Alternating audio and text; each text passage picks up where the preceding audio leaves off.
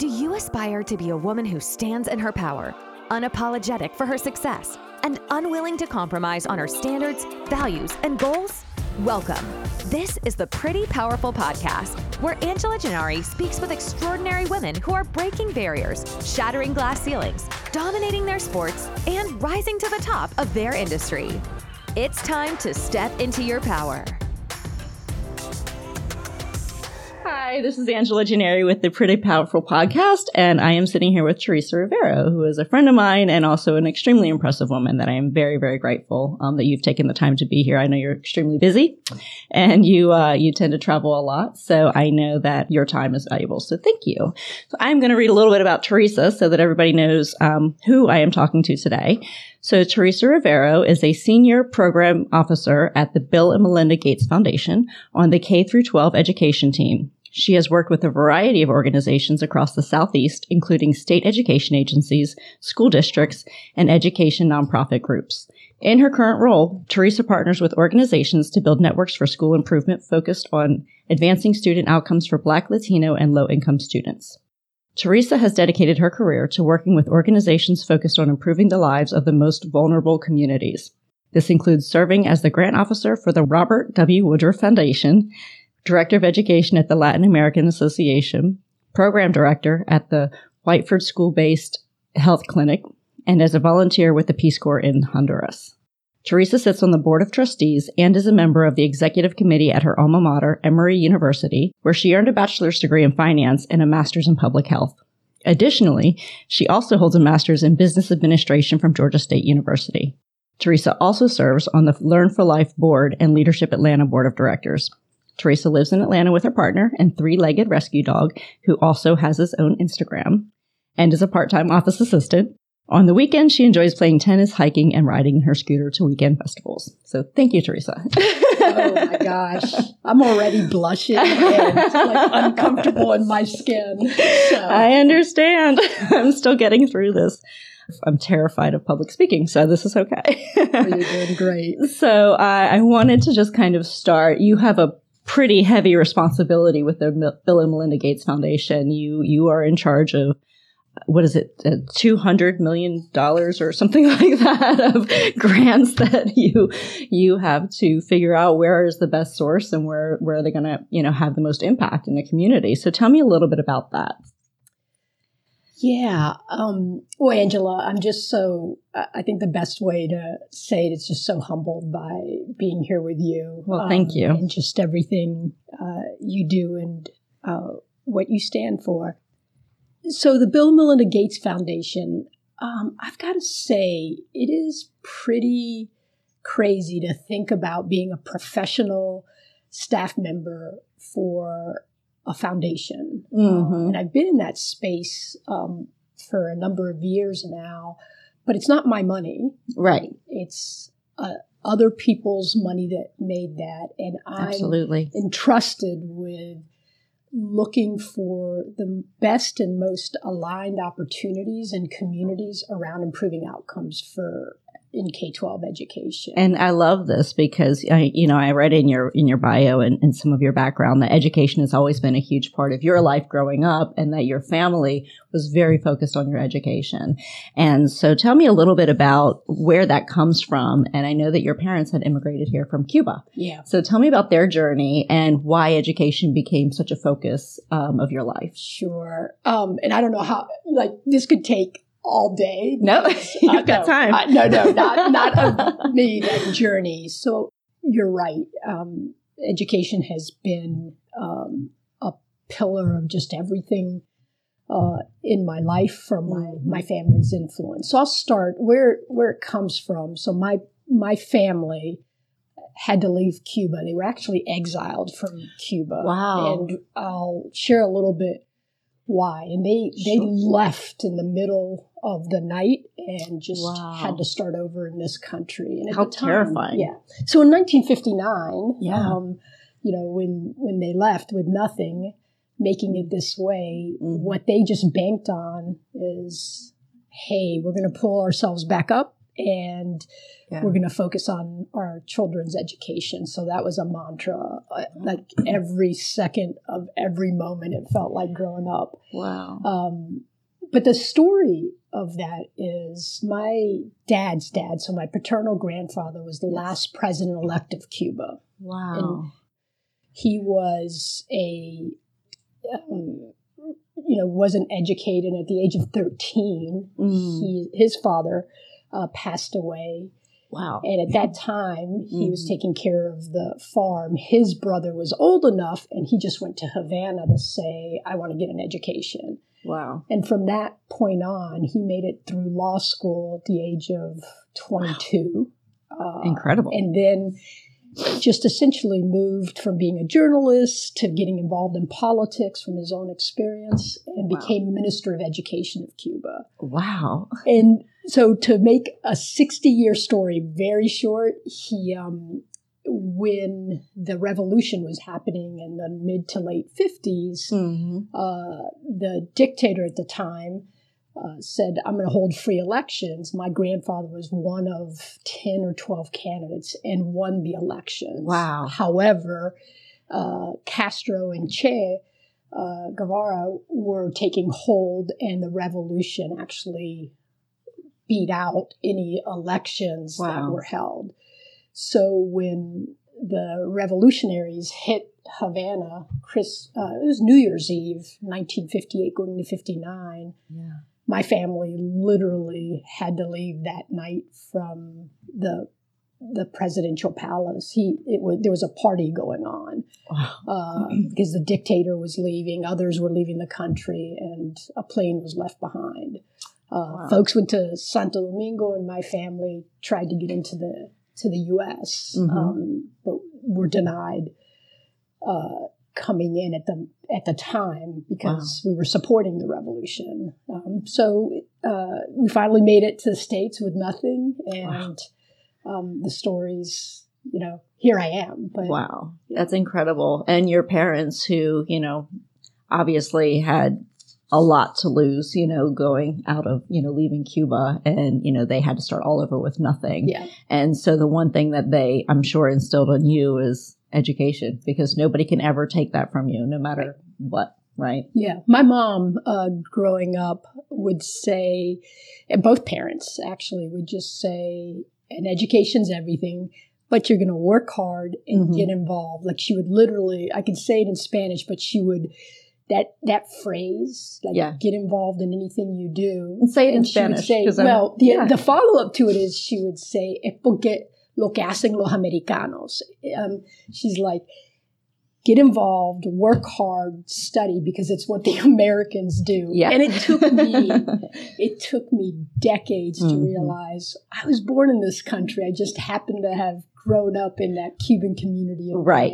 Right, So, right. And and I'm sure that's such a strong community because you have people who are in the same situation where they have all left to start a better life in America.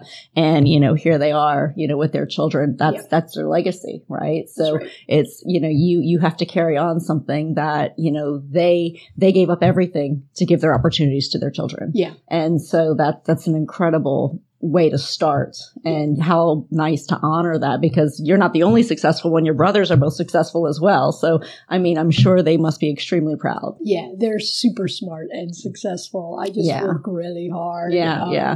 but- well and i love it because you know I'm, i was listening to one of your stories that i saw when you were giving a presentation to it's the um, Latin, American, Association. yes, Yeah.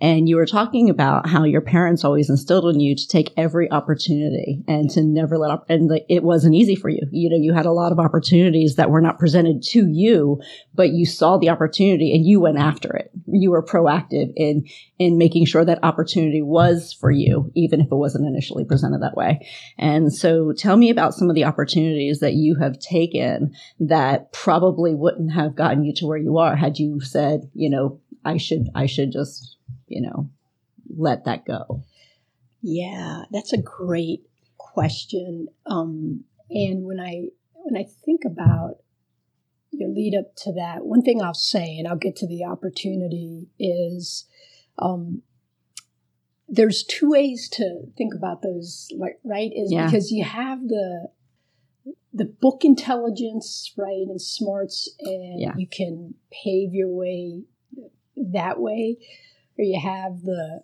kind of street smarts, and Right. some people have both, Right. right?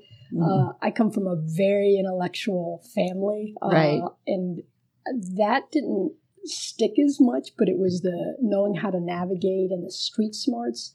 And I would say the the opportunities were never super clear. Uh, Right. I just followed what I just knew I wanted to do.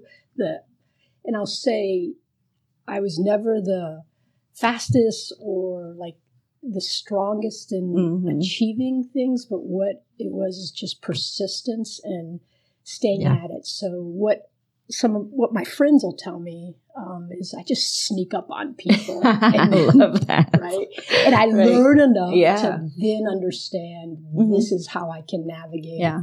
And I use that kind of street smarts to think about making an impact. Well, and I think one of the things that I I consider when I think of women who are making their way is tenacity because I feel like nobody has more tenacity than a woman who is determined. And so that tenacity is everything because you you constantly strive, and it's very rare that opportunities are clear, right? And so um, I know so many times I've heard people say, "Well, you know, I would have done it, but I just wasn't sure, and you know, I was hesitant because it wasn't really the right timing or the right you know opportunity." And and sometimes you have to just leap, even if it doesn't seem quite right, Right. because you don't know. You Yeah. don't know what that's going to lead to, and you don't know the path or the the, the roads that are going to open as a result of at least Yeah. walking, you know, Yeah. and moving forward. Um, you know that from building Right. businesses, right? And Right. that's for sure. I, there's a, it's like walk your path, right? Right. And that path isn't going to necessarily be uh, super clear. Always. And Yeah. it, it's just that. You know, one thing I'll say about kind of in growing up in Miami is there were there's a couple significant things. One, I, I spoke Spanish until I was five. Yeah. So, and yeah, my brothers would come home. They're both older, and we would speak uh, some. But my first language until then was Spanish, and then when I got into elementary school, it was English during the day. But when I got home, it was Spanish, Mhm. and so it was two languages, two cultures. Uh, one foot in the, the U.S., one foot in the little in Little Havana in Miami, Uh-huh, right? right. It was navigating that, so Yeah. just understanding that. The other was my parents were looking for the best education in the public school system they could get. They didn't know what that meant, but they knew that they would try to get into neighborhoods Yeah. that had that. And as a result, we moved quite a a bit. Yeah. So I went I went to 10 different schools in 12 years. Wow. Um and there's no better way Mm. to one hide Right. and two learn how to just assess Yeah. situations and new environments right Mhm. away and know how to navigate figure out okay this is the these are the rules of the game Right, right. figure that out wow. the downside to that angela is and i don't talk a bunch about this but is i i had a learning disability i'm dyslexic that wasn't Mm. diagnosed yeah. until I got to to college where an English professor was like, "Why are you working so hard?" And essentially, what he's saying is, "And this is what it's producing." Right. Right. right. Because you would see it, and it, I, you know, I couldn't, I couldn't string in a. I could because I worked really hard, but it Right. was the product wasn't like didn't match the effort. the I was putting- input didn't match the output. right? So nobody discovered this while you were in school, in elementary and middle school. I went to so many different schools. So if you think what Ah, happens, So I see. Yeah. Okay. So you. we You- moved yeah. or i we moved not that we or when we moved i was in one school and then we'd get redistricted and i went Yeah. to another school Yeah. Yeah. uh, you know, Wow. so i i had that Yeah. So they couldn't catch up with it. They couldn't. They didn't have enough time. was e- yeah I, Yeah. I think that's that's Well, that's interesting. So then, all the way through school, you know, your parents are moving you from school to school to give you better opportunities, and yet there's this big thing that's happening, underlying issue that you didn't know about until until you got to college and somebody figured that out. That's amazing. Yeah, and, and and the other piece about that is I I am super close with my brother. Yeah. Uh, my brothers Andres and Carlos, and they are the smartest and achieving folks, and Right. can love to read, love to debate, love to do Yeah. amazing writers. My, our parents never compared us to each other, but they Mm. they flew through right everything, right? Right, and right. We're in the there were honors programs, and it would. yeah. Uh, I snuck in because the only time I went to school, uh, the same school was my high school, and my brother Carlos had gone there. He graduated before I got there, but Okay. he, I kind of rode his coattails. hmm on, Yep. Hey, she'll be in these classes, Right. Right. Right. So it was just hard work. but- Absolutely. Yeah. Wow, that's incredible. So I know that when you left Miami, there was this idea that maybe maybe a girl shouldn't go that far from Oh yeah. from Miami, right? Like you you were the baby and you know you were the girl and you should stay close, right? And so how did you get that courage to go to Atlanta versus stay Yeah. in Miami? I was. Uh, I don't even know how to describe it.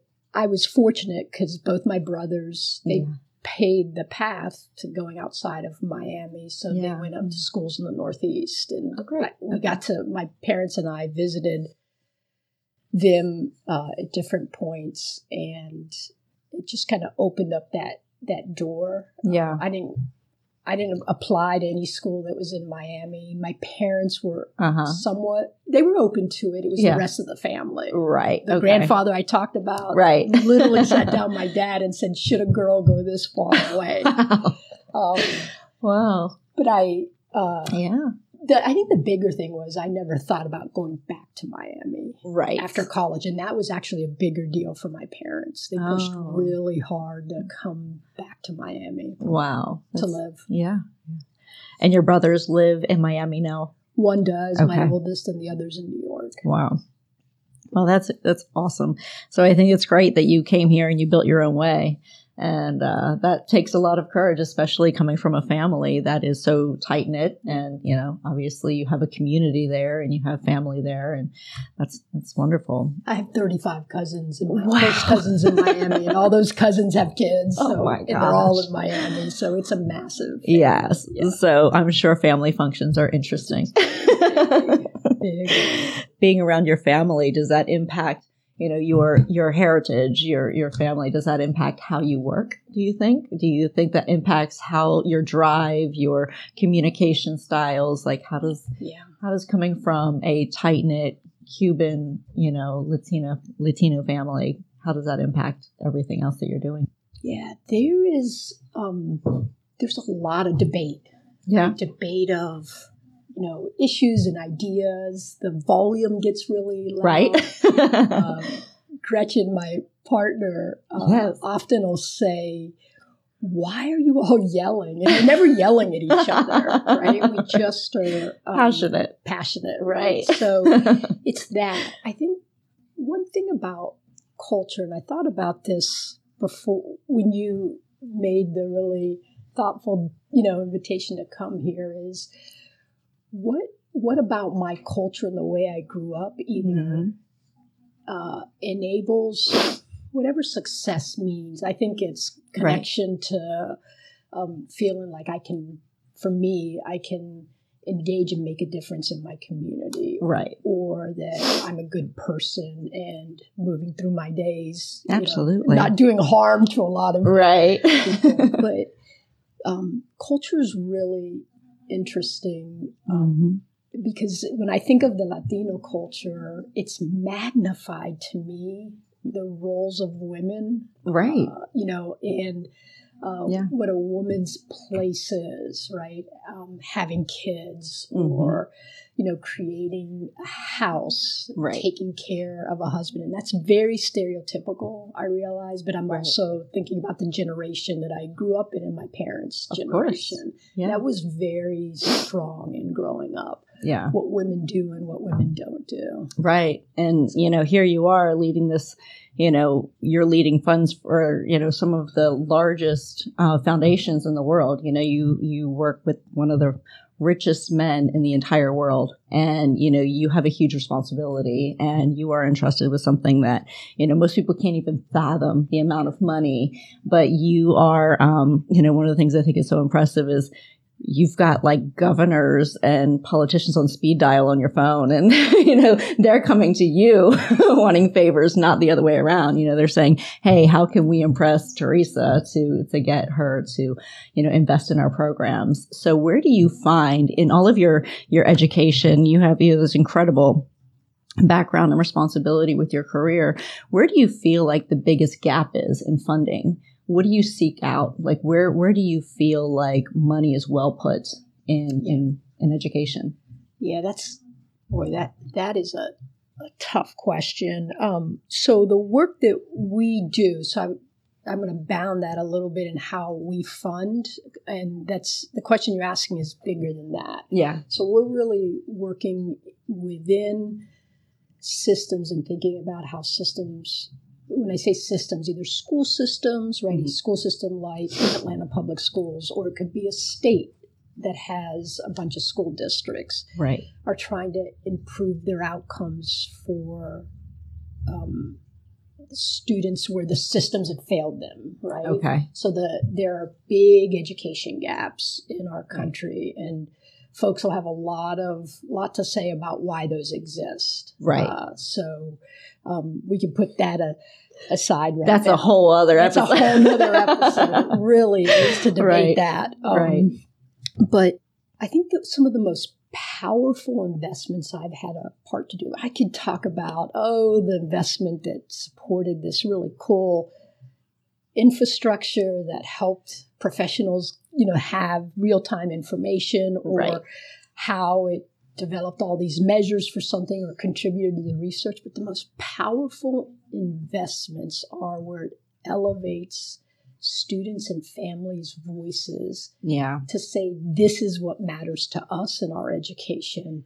Hey, all yeah. you policymakers, hey, all you people that run systems, mm-hmm. listen to what actually works for us. Yeah. Because we know. Yeah. And don't look for the a fancy way of saying it and all the jargon, mm-hmm. but this is what we need yeah. today. So how to elevate voices and bring them, bring those vo- create space. It's not that those voices yeah. don't want to be part of the conversation, but create right. space for that. I love that. The most powerful yeah. investments. Well, and I think that when you when you start giving people a voice who have previously not had one, you discover major gaps in, you know, why is our system failing? Because everybody can look at our education system and say there are broken pieces, there's a lot right. of good, but there's a lot of broken pieces and how do we bring those together? And you can't do that from a high level. You can't be, you know, 10 feet up looking down and saying, well, I think it's because this, this, and this, because only the people who are there know. Yeah. And so getting to meet people where they are, I think is a big part of that. That's so, so big. We, it's so easy to intellectualize. Yeah. How do you fix, right? Which right. Public education, and look at the people Yeah. that we're trying, that the systems are trying to serve.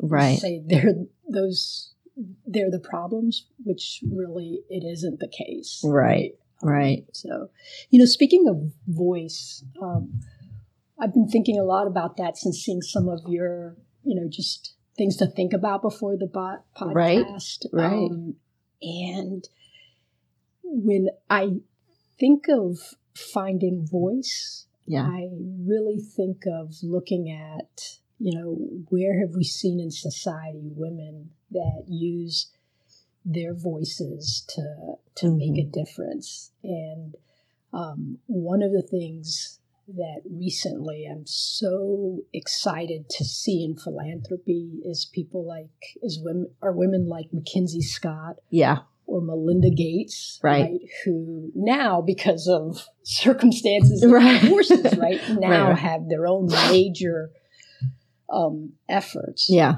and are redefining yeah that's how been philanthropy is that done. i love that. I've been watching that as well. And i think you know when you are when you have a powerful husband right and he's leading the effort and that's the name everybody knows that's the household name and you're just kind of the you know you're the wife. You're you're just the one who who is the almost an accessory And now you have your own power and you are stepping into that power and you have your own voice and the things that are changing are significant and impactful.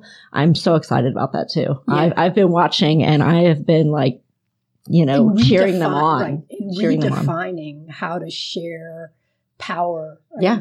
Regardless of, I can be the most thoughtful, most community driven, Yes. you know, come from a community, but a role in a professional role in philanthropy or the type of roles that a billionaire may take Absolutely. is is power, right? Yes. And these not just these two women, there are others. Those are the ones that come to mind right now are redefining how to start to distribute, how it looks different. Yeah. know, how that And I think that it's going to be a bigger impact because I think women by nature, we are nurturers, right? We, we want to take care of, we don't want to take care of a system. We want to take care of a community, Yeah. right? So I think that that's going to be more impactful. I think you're going to see it reach the people who need it more now that, you know, we have women in charge of where those funds are going. Yep. And uh, so I'm super excited about that because I, I feel the same way. And um, those voices that, you know, you were referring to, I think, you know, when you give a woman a voice who has been quiet for so long and suddenly you know women women watch. We tend to watch. We tend to observe. We're going to sit back. We're we're we're making notes but we don't always have a voice to to express how we feel about something. And once that voice is heard now you have what has been built up over so long. And you know we we look at how to fix an entire you know generation how to leave a legacy how to make sure that you know this isn't just for this one thing you know we're not we're not funding this one project. We're funding this project that can lead to you know a Yep. bigger a bigger community effort. So you're spot on. yeah You- excited. You must be working at our shop. that's right. I, I am uh, So- observing.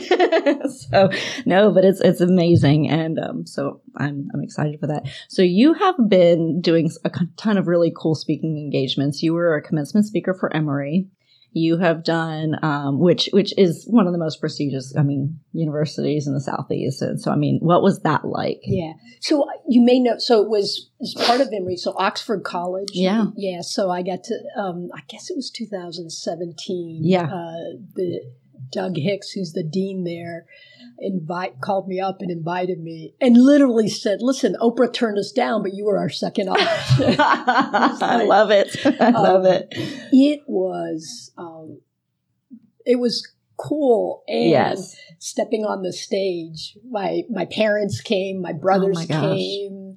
You know, a couple of my best friends were were there, but the graduates were right up front. And Yeah. I had that moment. Uh, it was a windy day, and I I had that moment of like I have nothing. You know Yeah. these graduates, you know, to to offer. right right right Uh, that but I leaned moment. into it, that terrified moment. Yeah, I leaned into it, and it was, um, it was fun because I had really focused on the message. You know, just Mhm. really getting clear on what I felt like I could authentically share, and it was about finding.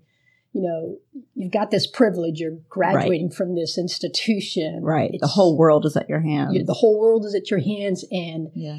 you know, you, uh, so many people want this opportunity and don't have it because of Mhm. life circumstances. So you have the responsibility to find how to use your voice and have an impact. I love it. So I did it through also some storytelling. right. Right. Um, and I think that's more impactful, right? So um, I was talking to somebody last night and and uh, was explaining that I could learn everything in a book, and you know, because we were talking about the value of an MBA. I said I think an MBA can be extremely valuable, and um, but as an entrepreneur, I've I've owned three companies over twenty years. Um, I just have an undergraduate degree. I never got an MBA, but there have been a few times where I'm like, I really need to get this MBA. And so I'd go back and I'd start doing some online courses and I'd sit there and say, yeah, I already know that. Yep. I learned that the hard way. Yep. I also learned that the hard way. So there's value in having that structure of, you know, this is how you should do it. This is the guideline you should use. But there's also value in making those mistakes because when you have real money on the line, and you lose real money, that that stays with you. and so, you know, I think there's such something to be said for um, you know how much we we put into education, but also how much we put into experience. Because you have an incredible amount of education behind you, but some of the things that you're doing in your career, I'm sure, have had just such a major impact. And had you not had ed- education, you wouldn't have had the opportunities. But that life learning, that that real you know life learning that you're getting when you actually give a grant to somebody, and when you actually you know put funds somewhere, or you speak to students, that's coming from life experience. Yeah. That that is coming from your life experience, your family history, your career. You know, that is where that comes from. And while the education offers gives you the opportunities, the life experience gives you the stories Yeah. that I think are are really impacting people. Yeah, I, I love that. That's exactly right. And you know, it's it's funny. You can look at the education. I was going to be my brothers. You know, they paved the way, and that opened Right. up. My, my oldest brother opened up college as a, is possible for us. We had Yeah. no money. We didn't. The three of us, we didn't know we were poor until we got to college. Oh yeah. and we, we qualified for full financial aid Wow, and got work good. study and other need-based grants right but that's where that came in my my parents understood they had gone to college in cuba but yeah. couldn't prove they had it so they actually went to college back in the us Wow. uh, Okay. s- to have the degree so they it it mattered because they believed education Yeah. but I've got to say, once I graduated undergrad, the last person who was going to go to get any graduate work was was me. I worked Really? in Chicago because it was so.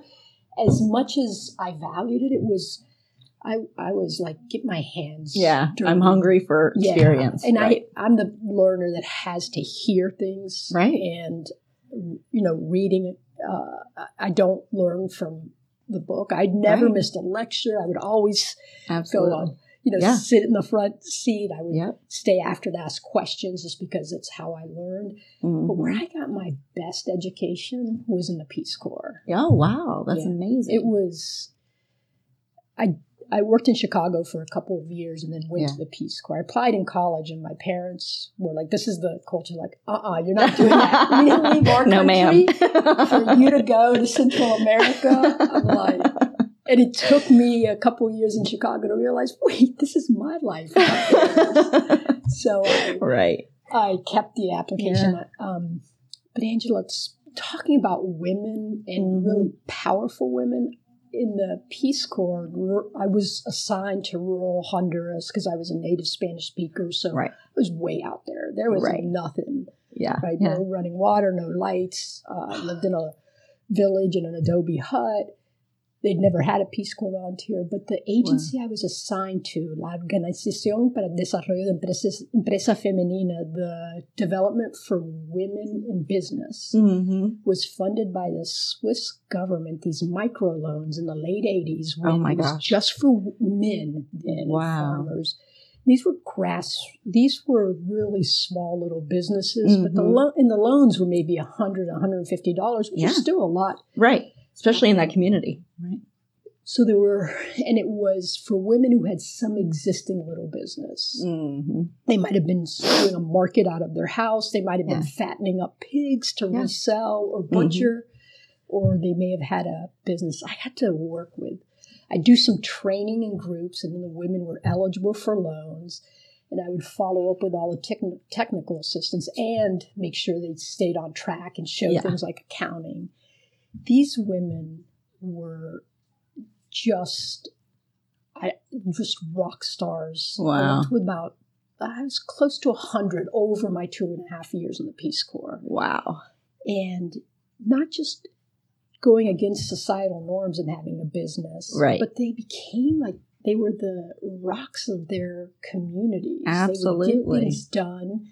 They would have to push against you know the others in the community that said women shouldn't do that. Yeah. They just were so proud to have these loans, and when they paid it off Mm-hmm. they were the, the sense of accomplishment and they could was so empowering. Oh my God, I love that. they so taught much. me everything. Right. Right. They like I remember. I'll tell you one other quick story. We would have these group meetings because there were a couple of community projects and. There was no clocks anywhere. Yeah. There was no right. yeah. Go by the sun. right. but we would call a meeting. Let's say it was like two o'clock on a Tuesday, right, right, and I had my watch my first six months in the Peace Corps, right. and I go to the little house where the meeting's supposed to be at two o'clock. It's like four o'clock later, and people were showing up. Thought this was at two.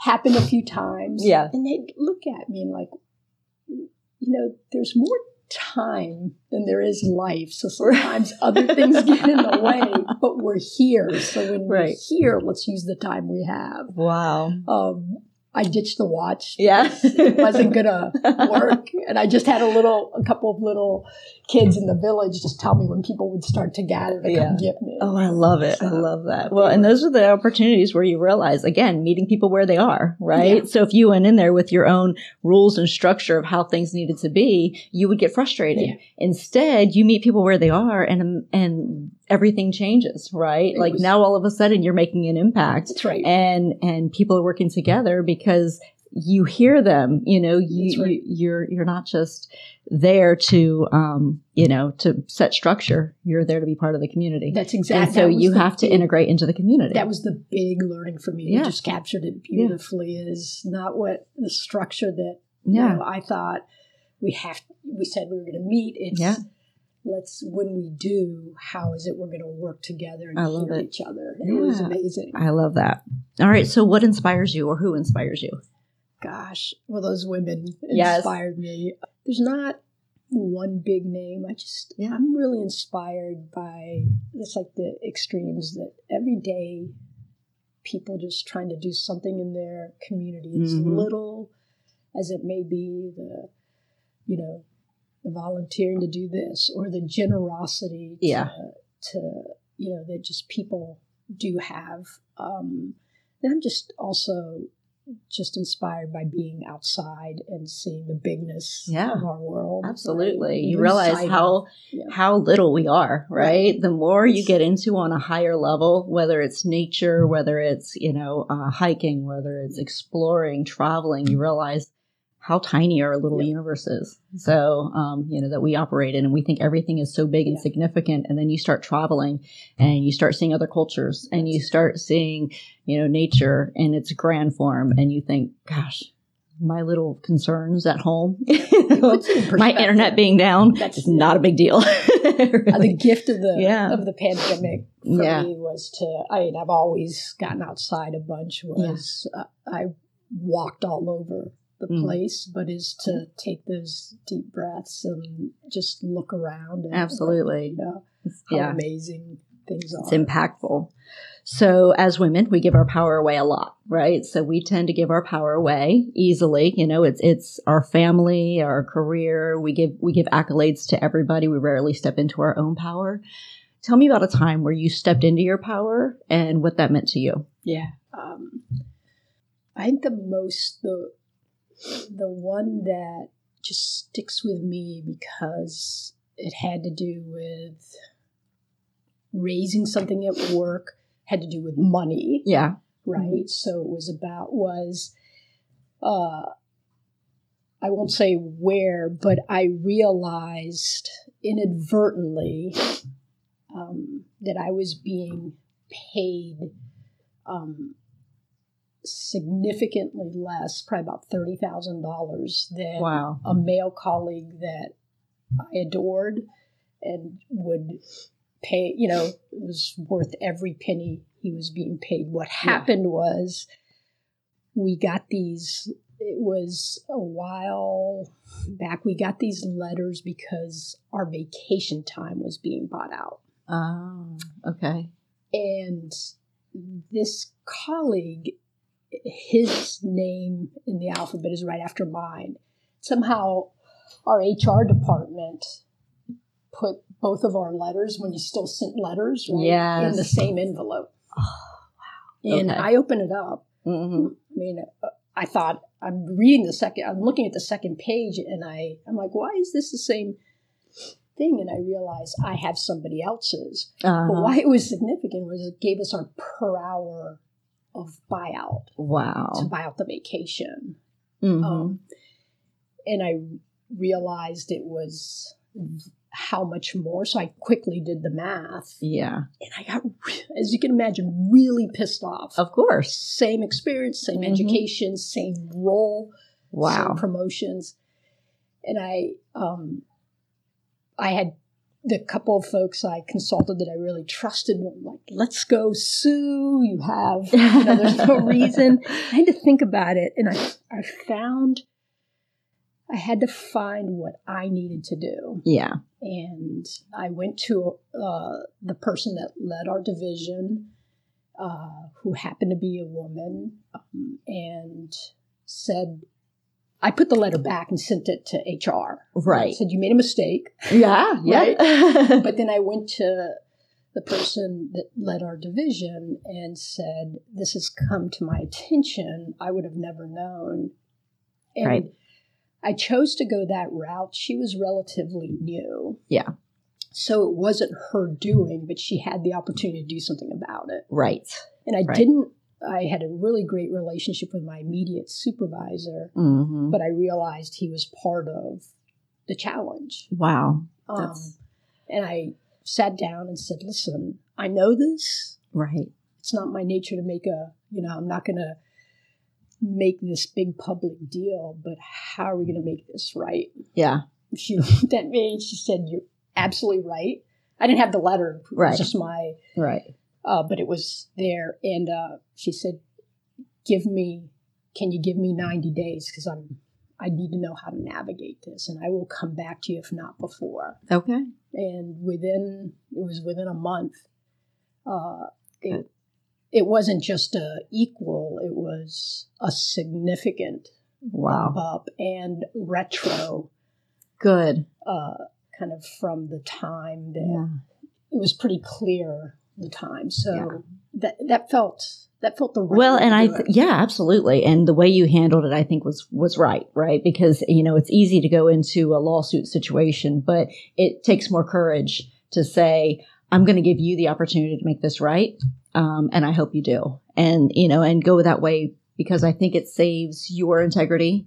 I think, I think people look at you in a different way and say, you know what? Um, she did this the right way. She, she really stepped into her power. We owe her this. This is, you know, and, and it still is shocking to me the inequity of pay when it comes to women and men, you know, in the same role. And, um, it, it's a challenge because I, you know, myself, I've worked for myself for most of my life. And so there are many, many years I never took a salary at all. But, you know, I, I was looking at CEO salaries uh, a couple months ago and I just thought, wow, that's, that's incredible because I pay myself like nothing. Nothing, I'm sure. So, you know, all the money goes right back into the company. And, uh, but I look at what CEOs get paid and it's just incredible, especially when you look at the disparity between what a CEO gets and in the rest of the team. And it's, it's a little shocking. A friend of mine is a, uh, she works for a major company in Atlanta and was just saying that she, um, you know, they had had the largest bonuses that they had ever given out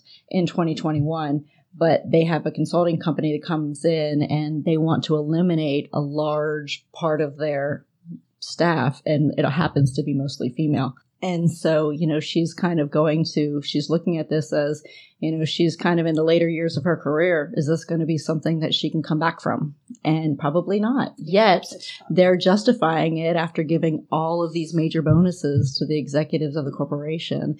And it's it's just it feels so unfair um, because you're putting people in a situation where they may not be able to rebound financially Yeah. so um, it's tough but good for you for standing in your power and going to them and saying look this is the right right thing to do i you know i'm letting you lead the way on this Yeah, no, Um, it was. Uh, it, I also wrestled why it felt so terrifying. I have Yeah. no doubt. I don't. This is going to be a gross overstatement, but uh, a male colleague just steps into it without, like, yeah you know, without this is the thing to to do. right Uh, way before, even in the the negotiations, Right, And as right. women, we're just we're afraid to ask for what we deserve so it was a real moment of, you know what? I was so pissed off, and Yeah. I had to channel that Yeah. energy to. It was uh, um, channel that energy to figure out how I needed to to do it. But, yeah. Well, and I think that, you know, when you have, um, men in the workforce, they're comfortable asking for what they want because they feel like they deserve it. Women have the opposite. Yeah. We don't feel like we deserve it as well. You know, like we're, we're not as as determined yeah. to get something that we feel like we deserve because we serve everybody, right? So we're used to sharing accolades. We're used to making sure everybody is okay. And so for us, it wouldn't be unusual to take a smaller salary to make sure everybody has something equal. For a man, it would not necessarily be that way. And I'm not saying all men, I'm not trying to generalize, yeah. but you know, generally when men, um, get a raise, they feel like they deserve that raise. Whereas a woman, we're like, wow, you know, I got to work extra hard. I got to do, I've got to do more now. right. And so, yep. you know, I think that that's our, that's our way of, you know, how we've always been grown, how, how we've always nurtured others. So what advice would you give your 18 year old self? Gosh, I think it's around this is, it would be something around finding voice. Right. Um, and, uh, knowing that's a developmental thing, but sure. to, to not, I never really have worried. Um, yeah. Like, hey, does my does my career path or the things I'm doing make mm. sense? I don't think I would have done them, but right, right. Uh, um, is that it's okay not to know what the next thing yes. is? Um, yeah. But in that journey, find ways to articulate. You know, to just know I stand for this and just yeah. to stay true and grow in that, right? And Absolutely. Find a kind of a clear voice to let people know who, mm-hmm. you know, mm-hmm. I, just know who I was. Would yeah. Have, I would have loved to have had that insight. Absolutely. I love it. All right. So you can answer this question however you want. What do you wish people knew? Uh, I am dogged. Yeah. I, I, sometimes I don't know why. Like I work hard. I play hard. My, mm-hmm.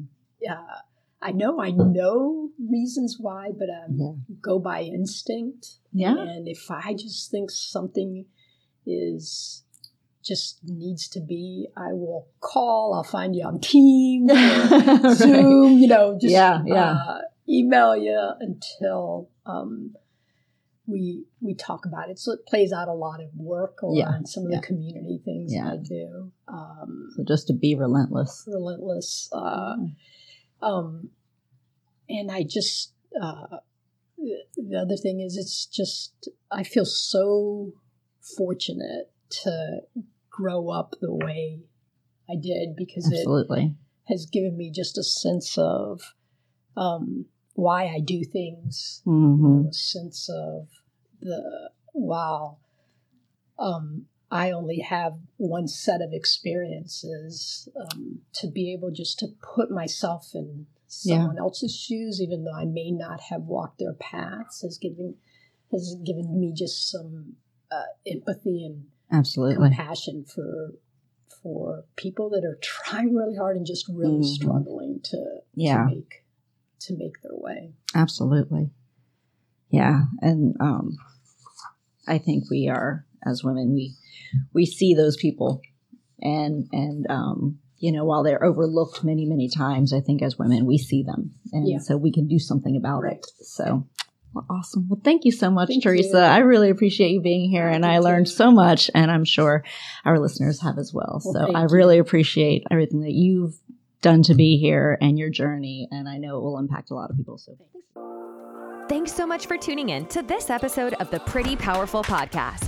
If you're enjoying the show, please feel free to rate, subscribe, and leave a review wherever you listen to your podcasts. We'll catch you in the next episode.